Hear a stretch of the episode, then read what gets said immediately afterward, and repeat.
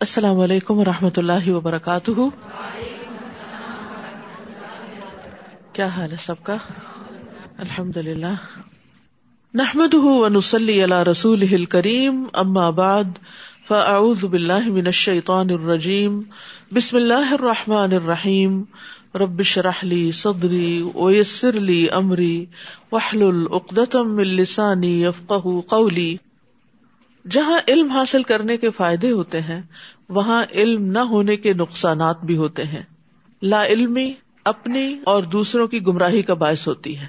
مثلاً ایک ماں اگر جاہل ہے، لا علم ہے، تو وہ خود بھی بھٹکی ہوئی ہوگی اور اپنے بچوں کو بھی بھٹکا دے گی۔ اور اسی طرح وہ تمام لیڈر جو خود صحیح طور پر علم نہیں رکھتے، جب وہ بغیر علم کے بات کرتے ہیں تو ان کی بات جہاں تک پہنچتی ہے، ان لوگوں کی بھی گمراہی کا باعث بنتی ہے۔ قرآن مجید میں اللہ تعالیٰ فرماتے ہیں وہ ان کثیر اللہ بغیر علم ان رب عالم بالمعتدین اور بہت سے لوگ ایسے ہیں جو بغیر علم کے محض اپنی خواہشات کے پیچھے لگ کر دوسروں کو بہکاتے رہتے ہیں۔ آپ کا رب ایسے حد سے بڑھ جانے والوں کو خوب جانتا ہے۔ رسول اللہ صلی اللہ علیہ وسلم نے فرمایا، دو خصلتیں ایسی ہیں جو منافق میں کبھی جمع نہیں ہو سکتی۔ اچھا اخلاق اور دین کی سمجھ۔ اور جب انسان دین کی سمجھ حاصل نہیں کرتا اور غفلت میں زندگی بسر کرتا ہے تو پھر دل پہ مہر لگ جاتی ہے۔ کدال یتبا اللہ اللہ قلوب الدین اللہ عالمون اسی طرح اللہ ان لوگوں کے دلوں پہ مہر لگا دیتا ہے جو علم نہیں رکھتے۔ بن باز کہتے ہیں، انسان جب علم کی مجلسوں میں حاضر نہ ہو، نہ ہی خطبہ سنے اور اسے اس کی پرواہ بھی نہ ہو کہ اہل علم کیا بتاتے ہیں، تو اس کی غفلت بڑھتی جائے گی۔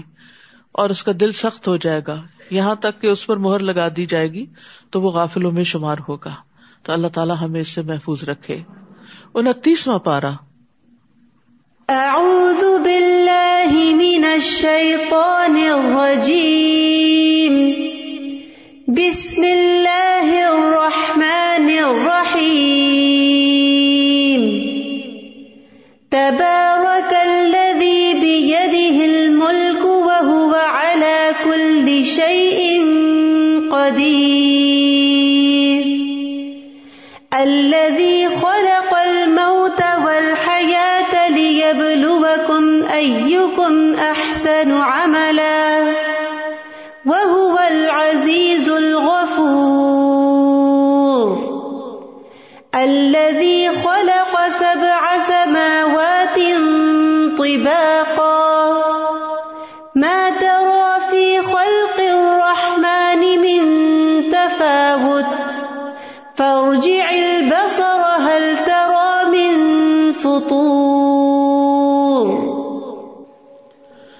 شروع کرتی ہوں اللہ کے نام سے، جو بے انتہا مہربان، نہایت رحم فرمانے والا ہے۔ سورت الملک۔ سورت الملک سفارش کرنے والی سورت ہے۔ نبی صلی اللہ علیہ وسلم نے فرمایا، بے شک قرآن میں تیس آیات پر مشتمل ایک سورت ہے۔ وہ ایسی ہے کہ جس نے ایک آدمی کے حق میں سفارش کی حتیٰ کہ اسے بخش دیا گیا۔ یہ عذاب قبر کو روکنے والی سورت ہے۔ آپ صلی اللہ علیہ وسلم رات اس وقت تک نہیں سوتے تھے جب تک سورت سجدہ اور تبارک الزی بید ہل ملک نہ پڑھ لیتے۔ تو اس لیے ہم سب کے لیے بھی فائدہ اسی میں ہے کہ ہم اس کو زبانی یاد کر لیں اور رات سونے سے پہلے پڑھنے کی عادت ڈالیں۔ کیونکہ ایک دن اپنے ان بستروں پر ہمیں نہیں سونا، قبر میں جا کے سونا ہے۔ اور قبر ایک وحشت والی، اندھیرے والی جگہ ہے جس میں روشنی اور ہی سے ہوگی۔ اس لیے رات کو سوتے وقت اس سورت کو پڑھنا اپنے لیے لازم کر لیں۔ تبارک الذی ملک وہ اعلی کل شعی ان قدیر۔ بابرکت ہے وہ ذات جس کے ہاتھ میں کائنات کی سلطنت ہے اور وہ ہر چیز پر قادر ہے۔ یعنی وہ سب سے بلند و بالا ہے، سب بھلائیاں اور سب خیر اسی کی ذات سے ہے اور وہ ہر چیز پر قادر ہے، سب کچھ کر سکتا ہے۔ تو زندگی میں جب کوئی مسئلہ پیش آئے اور جب کوئی دعا کرے تو اس کو اللہ کے لیے مشکل نہ سمجھے اور اللہ تعالیٰ کی ان صفات کا واسطہ دے کر اللہ تعالیٰ سے دعا کرے کہ اللہ تعالیٰ، آپ تو ہر چیز پر قادر ہیں، اس لیے آپ میری یہ دعا سن لیں، آپ میری یہ مشکل آسان کر دیں۔ عموماً ہم دعا کرتے ہیں لیکن پورے دل جمعی کے ساتھ نہیں کرتے، یقین کے ساتھ نہیں کرتے، اس ایمان کے ساتھ نہیں کرتے کہ اللہ تعالیٰ سب کچھ کر سکتا ہے۔ تو پھر ہمارے دل کے اندر وہ قبولیت کی امید بھی نہیں آتی۔ تو قبولیت کی امید رکھتے ہوئے اللہ کو خوب دل سے پکارے کون ہے اللہ؟ اللہ خلق الموت والحیات لیبلوکم ایکم احسن عملا وهو العزیز الغفور۔ جس نے موت اور زندگی کو اس لیے پیدا کیا کہ تمہیں آزمائے، تمہارا امتحان لے کہ تم میں سے کون اچھے عمل کرتا ہے۔ اور وہ ہر چیز پر غالب بھی ہے اور بخشنے والا بھی ہے۔ تو اللہ سبحان تعالیٰ وہ ہے جس نے موت اور زندگی کو پیدا کیا۔ پہلے موت اور پھر زندگی یعنی عدم سے وجود میں انسان آیا اور پھر موت ہوگی اور پھر زندگی ہوگی اور وہ زندگی کبھی ختم نہیں ہوگی۔ تو آج کی یہ زندگی جو اس وقت ہمیں دو موتوں کے بیچ میں ملی ہوئی ہے، وہ زندگی بڑی قیمتی ہے۔ یہ زندگی کس مقصد کے لیے بنائی گئی ہے؟ لیا بلو کم او کم احسن و عملہ وہ یہ دیکھ رہا ہے کہ تم میں اچھے اچھے کام کون کر رہا ہے؟ آسن عمل کون کر رہا ہے؟ بہترین عمل کس کے ہیں؟ تو اس لیے ہم سب کو یہ دیکھنا چاہیے کہ کیا ہم اپنی زندگی کا مقصد پورا کر رہے ہیں؟ اور آسن عمل وہ ہوتا ہے جو سب سے زیادہ خالص اور سب سے زیادہ درست ہو، اور سب سے درست عمل، نیک عمل وہ ہوتا ہے جو رسول اللہ صلی اللہ علیہ وسلم کے طریقے پر ہو۔ ابو رضی اللہ عنہ سے مربی ہے، وہ کہتے ہیں کہ رسول اللہ صلی اللہ علیہ وسلم نے فرمایا، کیا میں تمہیں نہ بتاؤں کہ تم میں سب سے بہتر کون ہے؟ صحابہ نے ارض کیا جی ہاں یا رسول اللہ۔ آپ صلی اللہ علیہ وسلم نے فرمایا، تم میں سب سے بہترین لوگ وہ ہیں جن کی عمریں لمبی ہوں اور وہ احسن طریقے سے عمل کرنے والے ہوں۔ یعنی جن کے کام اچھے ہوں اور زندگی بھی لمبی ملے کہ جس میں وہ خوب خوب نیکیاں کما سکیں۔ تو ہم جو بھی کام کریں، اسے اچھے طریقے سے کرنا چاہیے۔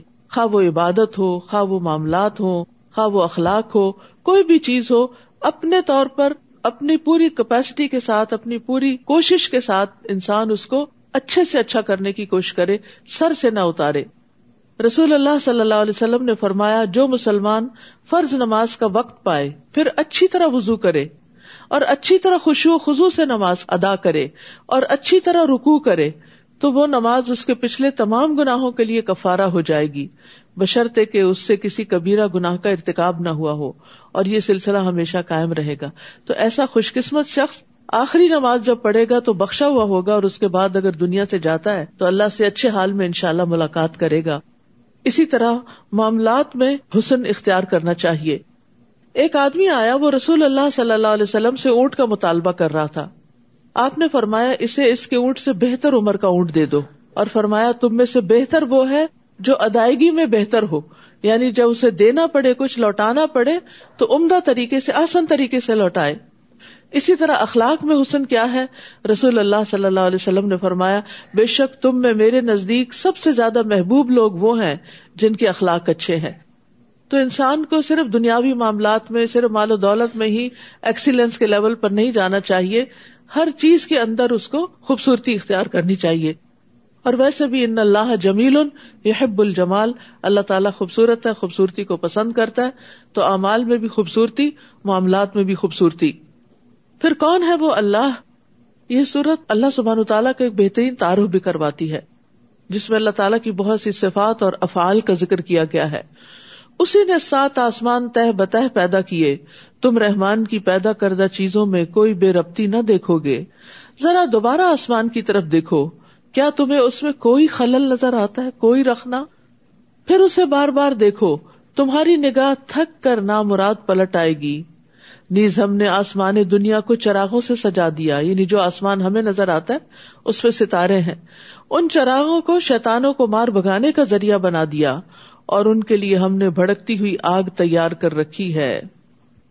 ولدین کفروب ربی عذاب جہنم وہ بھی اصل مصیر اور جن لوگوں نے اپنے رب کا انکار کیا، ان کے لیے جہنم کا عذاب ہے اور وہ بہت برا ٹھکانا ہے۔ جب وہ اس میں پھینکے جائیں گے، تو اس کے دھڑنے کی آواز سنیں گے اور وہ اچھل رہی ہوگی، ابل رہی ہوگی۔ وہی تفور۔ ایسا معلوم ہوگا کہ غصے کی وجہ سے پھٹ پڑے۔ جہنم کو کس پہ غصہ ہوگا؟ گناگاروں پہ۔ کہ تم اللہ کی نافرمانی کر کے یہاں کیوں آئے ہو؟ جب بھی اس میں کوئی گروہ پھینکا جائے گا، تو دوزخ کے محافظ ان سے پوچھیں گے، کیا تمہارے پاس کوئی ڈرانے والا نہ آیا تھا؟ اللہ سبحان تعالیٰ نے جن و انس کے لیے انسانوں کو ہی رسول بنا کے بھیجا۔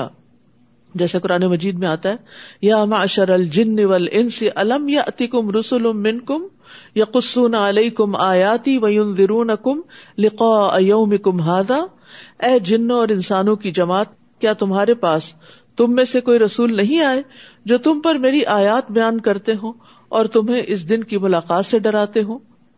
یعنی اللہ تعالیٰ نے انسانوں کو خبردار کرنے کے لیے ہر دور میں انتظام کیا۔ قالوا بلا قد جاءنا نذیر۔ وہ کہیں گے، کیوں نہیں؟ ڈرانے والا تو ہمارے پاس آیا تھا ہمیں بتایا گیا تھا، خبردار کیا گیا تھا، مگر ہم نے اسے جھٹلا دیا۔ اور کہا، اللہ نے تو کچھ نہیں اتارا۔ تم ہی بڑی گمراہی میں پڑے ہوئے ہو یعنی ہدایت دینے والوں کو ہم نے گمراہ قرار دے دیا۔ پھر کہیں گے، کاش ہم اس کی بات سن لیتے یا سمجھتے، تو آج اہل دوزخ میں سے نہ ہوتے۔ اصحاب السعیر گویا وہ اپنے گناہ کا اعتراف کر لیں گے۔ سو دوری ہو اہل دوزخ پر۔ لانت ہو اہل دوزخ پر۔ تو اہل دوزخ پھر مایوس ہو جائیں گے۔ کیونکہ کوئی ان کی بات سنی نہ جائے گی، کوئی ان کی آہو فریاد کو پہنچنے والا نہ ہوگا۔ اس کے برعکس دوسرے قسم کے لوگ ان الدین یکشون رب بالغیب لهم مغفرت و اجر کبیر جو لوگ بن دیکھے اپنے رب سے ڈرتے ہیں، ان کے لیے مغفرت اور بہت بڑا اجر ہے۔ بن دیکھے یعنی اللہ سبحان تعالیٰ کو دیکھا نہیں انہوں نے، لیکن پھر بھی اللہ سے ڈرتے ہیں۔ یعنی اللہ سبحان تعالیٰ کے ڈر سے کام کرتے ہیں، چاہے وہ لوگوں کے سامنے ہو یا پھر وہ چھپ کر کام کر رہے ہوں۔ اسی طرح اس کا ایک معنی یہ ہے کہ لوگوں سے چھپ کر نیک امال کرنے والے ہیں، اپنی تنہائیوں میں اپنے رب سے ڈرتے ہیں، اپنی نمازیں، عبادتیں اور تنہائیوں میں وہ اللہ سے ڈر کے سب کام کر رہے ہوتے ہیں۔ رسول اللہ صلی اللہ علیہ وسلم نے فرمایا، جو اپنے عمل صالح کو مخفی رکھنے کی طاقت رکھتا ہے، تو اسے چاہیے کہ وہ ایسا ہی کرے۔ یعنی جیسے صدقہ چھپا کے کرنا، یا نوافل چھپ کے ادا کرنا، یا ذکر کرنا یعنی اپنی نیکیوں کا بہت پرچار نہ کرے۔ اپنی عبادات کو چھپانا جو ہے، وہ بھی ایک بہترین عمل ہے۔ ایوب سختیانی ساری رات قیام کرتے رہتے اور اس کو چھپاتے تھے۔ جب صبح قریب آتی تو اونچی آواز میں قرآن پڑھنا شروع کر دیتے۔ گویا کہ انہوں نے ابھی نماز شروع کی ہے۔ گھر والوں کو نہیں بتاتے تھے۔ نبی صلی اللہ علیہ وسلم نے فرمایا، سات طرح کے لوگوں کو اللہ اس دن اپنے سائے میں جگہ دے گا، جس دن اس کے سائے کے سوا کوئی سایہ نہ ہوگا۔ ان میں سے ایک وہ شخص جس نے صدقہ کیا، مگر اتنا چھپا کے کہ بائیں ہاتھ کو خبر بھی نہیں ہوئی کہ اس کے دائیں ہاتھ نے کیا دیا۔ اسی طرح تنہائی میں اللہ کی یاد میں آنسو بہانے چاہیے یعنی اکیلے میں رونا چاہیے۔ بعض اوقات ہم مجلس میں ہوتے ہیں، کوئی بات ہمیں اچھی لگتی ہے، کوئی دل پہ اترتی ہے، ہماری آنکھوں میں آنسو بھی آ جاتے ہیں، یا تراوی پڑھتے ہوئے، قیام کرتے ہوئے۔ ٹھیک ہے، اس میں بھی بنا نہیں ہے۔ جب انسان کو رونا ہے تو اس کو رو لینا چاہیے، لیکن وہ بھی خالصتاً اللہ کے لیے ہونا چاہیے۔ اور اس کے علاوہ، جب انسان اکیلا ہو تو اللہ کو یاد کر کے روئے، کیونکہ وہ آنسو بڑا قیمتی ہے کہ جو تنہائی میں صرف اللہ کے لیے بہایا جائے۔ وہ اصر رو قول کم اب جہرو بھی ان علیم بدات سدور اور تم خواہ چپکے سے بات کرو یا اونچی آواز سے، وہ تو دلوں کے راز تک جانتا ہے۔ اللہ من خلق وہ الطیف الخبیر۔ بھلا وہ نہ جانے گا جس نے سب کو پیدا کیا، وہ تو باریک بین اور ہر چیز سے پوری طرح باخبر ہے۔ یعنی جس نے انسان کو بنایا ہے، وہ انسان کے دل کے حالات تک بھی جانتا ہے۔ وہی تو ہے جس نے زمین کو تمہارے تابع کر رکھا ہے۔ اب آپ دیکھ رہے ہیں، مسلسل اللہ سبحان و تعالیٰ کا تعارف کروایا جا رہا ہے۔ وہی تو ہے جس نے زمین کو تمہارے تابع کر رکھا ہے۔ اس کے اطراف میں چلو پھرو اور اس اللہ کا رسک کھاؤ اور اسی کی طرف لوٹ کر جانا ہے۔ یعنی زمین میں رسک کی تلاش میں گھومو پھرو اور اللہ کے رسک کو استعمال کرو۔ یہ بھی ایک عبادت ہے۔ جب انسان اس کو فیر طریقے سے، اچھے طریقے سے کرتا ہے۔ کیا تم اس سے بے خوف ہو گئے ہو کہ جو آسمان میں ہے، وہ تمہیں زمین میں دھنسا دے؟ پھر وہ یکا یک لرزنے لگے۔ یا اس سے بے خوف ہو گئے کہ جو آسمان میں ہے، کون ہے آسمان میں؟ اللہ سبحان تعالیٰ کہ وہ تم پر پتھراؤ کرنے والی ہوا بھیج دے، پھر فوراً تمہیں معلوم ہو جائے کہ میرا ڈرانا کیسا ہوتا ہے۔ اور ان سے پہلے گزرے ہوئے لوگ بھی جٹلا چکے ہیں۔ پھر دیکھ لو میری گرفت کیسی تھی۔ کیا انہوں نے اپنے اوپر پرندوں کو نہیں دیکھا کہ وہ کیسے اپنے پر کھولتے اور بند کر لیتے ہیں؟ رحمان کے سوا کوئی نہیں ہے جو انہیں تھامے رکھے۔ وہ یقیناً ہر چیز کو دیکھ رہا ہے۔ بھلا وہ کون سا لشکر تمہارے پاس ہے جو رحمان کے مقابلے میں تمہاری مدد کرے گا؟ یہ کافر تو محض دھوکے میں پڑے ہوئے ہیں۔ یعنی انسان کو کبھی بھی یہ نہیں سوچنا چاہیے کہ کوئی ایسا طاقتور ہے زور آور ہے، اکیلا یا کوئی لشکر پورا کہ جو مجھے اللہ کے عذاب سے بچا لے گا، کوئی بھی نہیں بچا سکتا۔ یا اگر وہ اللہ تمہارا رسک روک لے، تو کون ہے جو تمہیں رسک دے گا؟ بلکہ یہ لوگ سرکشی اور نفرت کی گہرائی تک چلے گئے ہیں۔ تو بات یہ ہے کہ جس سے اللہ روک لے، اسے کوئی دینے والا نہیں ہوتا۔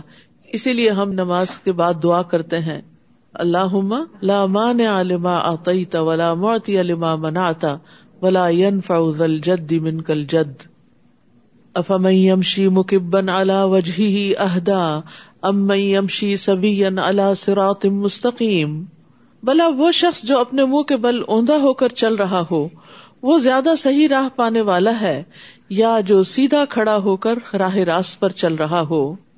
آپ ان سے کہیے، اللہ ہی ہے جس نے تمہیں پیدا کیا اور تمہارے کان، آنکھیں اور دل بنائے، مگر تم کم ہی شکر ادا کرتے ہو۔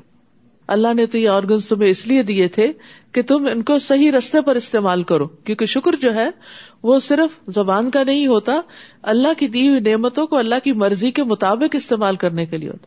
تو ہم سب کو بھی سوچنا چاہیے کہ ہم اپنے کانوں، اپنی آنکھوں، اپنے دلوں سے کیا کام لیتے ہیں، کیا دیکھتے ہیں، کیا سنتے ہیں، کیا سوچتے ہیں۔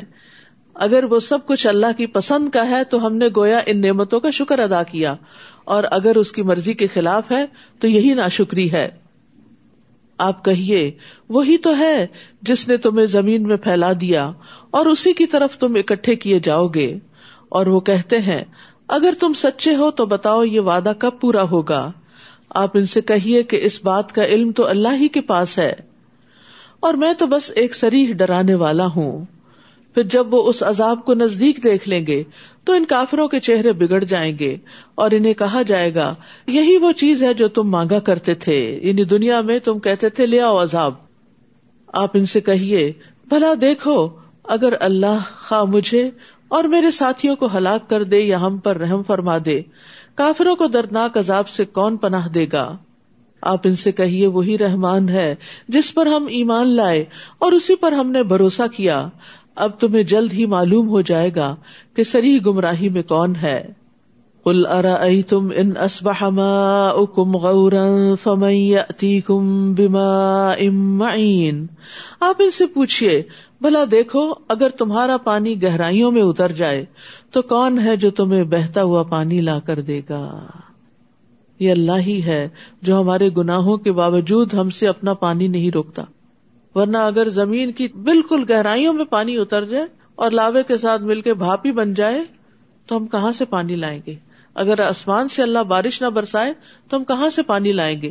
لہٰذا یہ اللہ تعالیٰ کی بہت بڑی نعمت اور رحمت ہے کہ وہ ہمارے گناہوں کے باوجود ہمیں پلا رہا ہے، جس پر ہماری زندگی کا انحصار ہے۔ سورت القلم۔ بسم اللہ الرحمن الرحیم۔ نون والقلم وما يسطرون. ما أنت بنعمة ربك بمجنون. وإن لك لأجرا غير ممنون. وإنك لعلى خلق عظيم. شروع کرتی ہوں اللہ کے نام سے، جو بے انتہا مہربان، نہایت رحم فرمانے والا ہے۔ نون والقلم وما یسطرون۔ نون قسم ہے قلم کی اور اس کی جو کاتبان وہی لکھتے ہیں۔ اللہ سبحان تعالیٰ نے قلم کی قسم کھائی ہے، کیونکہ اس کے ساتھ تمام الہامی کتابیں لکھی گئیں اور باقی علوم بھی اسی کے ساتھ ضبط کیے گئے۔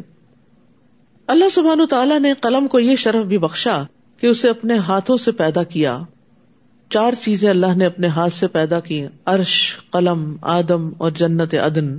اور پھر باقی مخلوق سے کہا کہ ہو جاؤ تو وہ بن گئی۔ اسی طرح ایک روایت میں آتا ہے کہ اللہ نے سب سے پہلے قلم کو پیدا کیا۔ تو اسے اپنے دائیں ہاتھ میں پکڑا اور اللہ کے دونوں ہاتھ دائیں ہیں۔ پھر اس نے دنیا کو اور دنیا میں کیے جانے والے ہر عمل اور معمول کو نیکی و بدی اور خوش کو تر کو لکھا اور سب چیزوں کو اپنے پاس ذکر میں شمار کر لیا یعنی لوہے محفوظ میں رکھا۔ یعنی اللہ تعالیٰ کا یہ علم سابق ہے یعنی پہلے سے ہی اللہ کو پتا لکھنے کا مطلب کیا؟ اللہ سبحانہ تعالیٰ کو پہلے سے ہی پتا ہے کہ میں جس مخلوق کو پیدا کروں گا اور اس کو کچھ بھی اختیار اور ارادہ دوں گا تو وہ کیا کیا کرے گی۔ اور مختلف چیزوں کے جو پیدا کی گئی کریشن ان کے فنکشن کیا ہوں گے؟ پھر اسی طرح انسان کا نام اعمال بھی لکھا جاتا ہے۔ رسول اللہ صلی اللہ علیہ وسلم نے فرمایا، بے شک بائیں طرف والا فرشتہ چھ گھڑیاں مسلمان خطا کرنے والے یا گناہ گار بندے سے اپنا قلم اٹھائے رکھتا ہے۔ تو یہ جو گرامن کاتبین ہے یہ بھی قلم سے ہی لکھتے ہیں۔ جب وہ کوئی گناہ کرتا ہے، تو وہ روک لیتے ہیں قلم کہ شاید یہ توبہ کر لے۔ پھر اگر وہ شرمندہ ہو اور اللہ سے اس گناہ سے استغفار کر لے، تو وہ قلم رکھ دیتا ہے، ورنہ ایک گناہ لکھ لیتا ہے۔ اور قلم نے ایک مرتبہ سجدہ بھی کیا تھا۔ ابو حرارا کہتے ہیں، نبی صلی اللہ علیہ وسلم کے پاس سورت نجم لکھی گئی۔ جب آپ سجدے والی آیت پر پہنچے تو آپ نے سجدہ کیا، ہم نے بھی آپ کے ساتھ سجدہ کیا اور دوات اور قلم نے بھی سجدہ کیا یعنی وہ بھی جھک گئے۔ انت بنعمت ربی کبھی مجنون قلم اس بات پہ گواہ ہے یعنی علم کی بنا پر اور علم کی روشنی میں یہ گواہی دی جاتی ہے کہ آپ اپنے رب کے فضل سے دیوانے نہیں ہیں۔ جیسا کہ آپ کے مخالفین آپ پر الزام لگا رہے تھے۔ اور یقیناً آپ کے لیے ایسا اجر ہے جس کا سلسلہ کبھی منقطع ہونے والا نہیں۔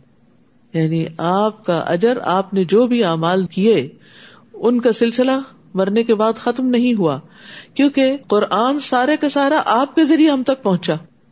ہم قرآن مجید میں سے ایک حرف بھی پڑھتے ہیں۔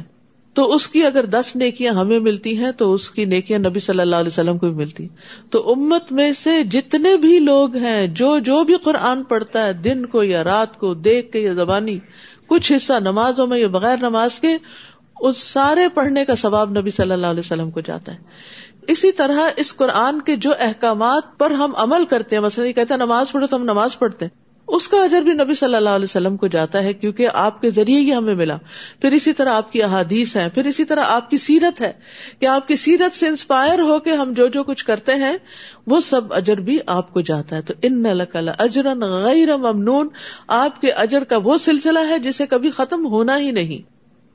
اور آپ یقیناً اخلاق کے بڑے بلند مرتبے پر فائز ہیں۔ اور آپ کا اخلاق بھی کیا تھا؟ قرآن تھا۔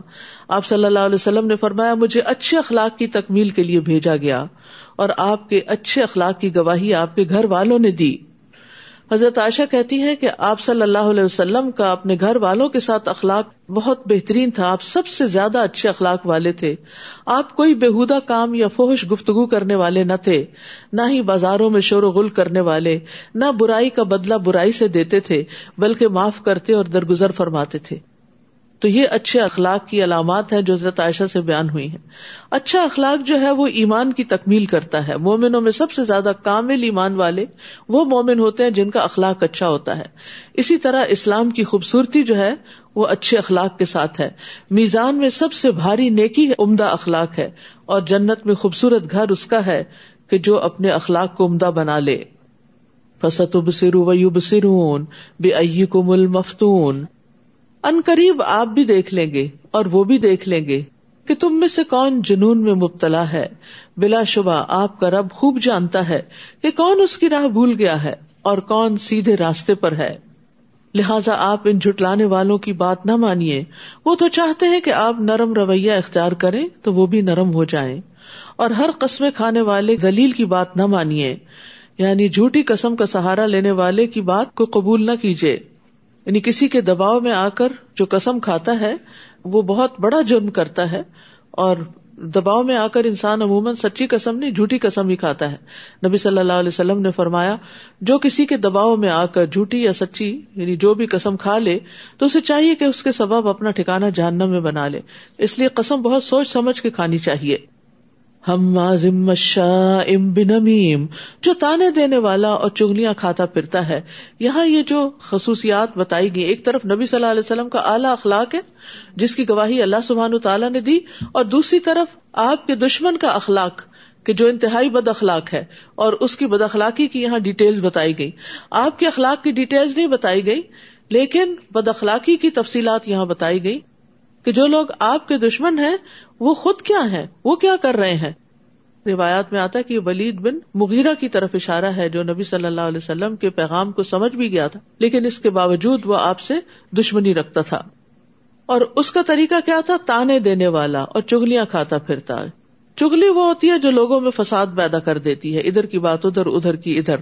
نبی صلی اللہ علیہ وسلم نے فرمایا، اللہ کے بہترین بندے وہ ہیں کہ انہیں دیکھ کر اللہ یاد آ جائے اور اللہ کے بدترین بندے وہ ہیں جو چگل خوری کرتے ہیں، دوستوں کے درمیان تفریق پیدا کرتے ہیں، باغی، بیزار وہ تعنت ہوتے ہیں۔ چغل خور کے بارے میں حدیث میں آتا ہے کہ وہ جنت میں داخل نہ ہوگا۔ اور چغل خور کے لیے نبی صلی اللہ علیہ وسلم نے ایک قبر کے پاس سے گزرتے ہوئے بتایا کہ اس کو چغل خوری کی وجہ سے عذاب قبر ہو رہا ہے۔ تو یہ قیبت اور چگلی جو ہے یہ صرف دنیا میں نہیں، آخرت کے لیے بہت سخت نقصان دہ ہے۔ دنیا میں بھی فساد پیدا ہو جاتا ہے اور بہت سی خیر سے محروم ہو جاتا ہے، لیکن یہ آخرت کے اعتبار سے بہت ہی نقصان دہ چیزیں ہیں، ان سے بچنا چاہیے۔ بھلائی سے ہر دم روکنے والا، حد سے بڑھنے والا گناہ گار ہے۔ سخت مزاج ہے اور ان باتوں کے علاوہ بد اصل بھی ہے۔ اس بنا پر کہ وہ مالدار ہے اور بیٹوں والا ہے۔ یعنی اس کے اس تکبر اور بد اخلاقی کی بنیادی وجہ کیا ہے؟ کہ وہ مال اور اولاد پا کر اوور کانفیڈینٹ ہو گیا ہے کہ میں اللہ کا بڑا پسندیدہ ہوں۔ عموماً یہی ہوتا ہے کہ جس شخص کے پاس مال آ جاتا ہے، اس کے اندر عجب طرح کی نخوت پیدا ہو جاتی، ایک تکبر سا آ جاتا ہے اس کے رویے میں اور دوسروں کو حقیر سمجھنے لگتا ہے۔ تو یہاں پر آخر میں یہی بات کی گئی کہ اس بنا پر یہ ساری چیزیں کر رہا ہے۔ ہونا تو یہ چاہیے تھا کہ جس رب نے مال اور اولاد دی ہے، اس کا شکر ادا کرتا اور اللہ کے آگے اور ہمبل ہو جاتا۔ بعض روایت میں آتا ہے، نو اور بعض میں آتا ہے، تیرہ بیٹے تھے اس کے۔ جس کے اتنے بیٹے ہوں اور پھر یہ کہ وہ سردار بھی ہو اور مال کی بھی کثرت ہو اور پھر وہ سارے کمانے والے بھی ہوں، تو ایسے شخص کے اندر پھر اس طرح کی باتیں آ جانا کچھ بعید بھی نہیں، لیکن یہ کوئی جسٹیفیکیشن بھی نہیں کہ چونکہ یہ سب کچھ ملا ہوا تو اس لیے اب ہمیں ایسا رویہ اختیار کرنے کی کھلی چھٹی مل گئی کہ ہم جس پہ چاہیں ظلم ڈھائیں تو اس سے انسان کو بچنا چاہیے۔ اکڑ مزاج انسان جو ہے، وہ جہنم کی نظر ہوگا۔ نبی صلی اللہ علیہ وسلم نے فرمایا، کیا میں تمہیں اہل جہنم کے متعلق نہ بتاؤں؟ فرمایا، ہر اکڑ مزاج کینا پرور اور متکبر۔ اکڑ مزاج کا مطلب کیا ہے کہ ذرا سی آپ بات کریں تو فوراً آپ پہ برس پڑے۔ چھوٹی سی بات سے اس کا غصہ ٹریگر ہو جائے اور بد تہذیبی سے بات کرے، بد اخلاقی سے بات کرے۔ جب اس پر ہماری آیات پڑی جاتی ہیں تو کہہ دیتا ہے، یہ تو پہلے لوگوں کی داستانیں ہیں۔ جلد ہی ہم اس کی لمبوتری ناک پر داغ لگائیں گے۔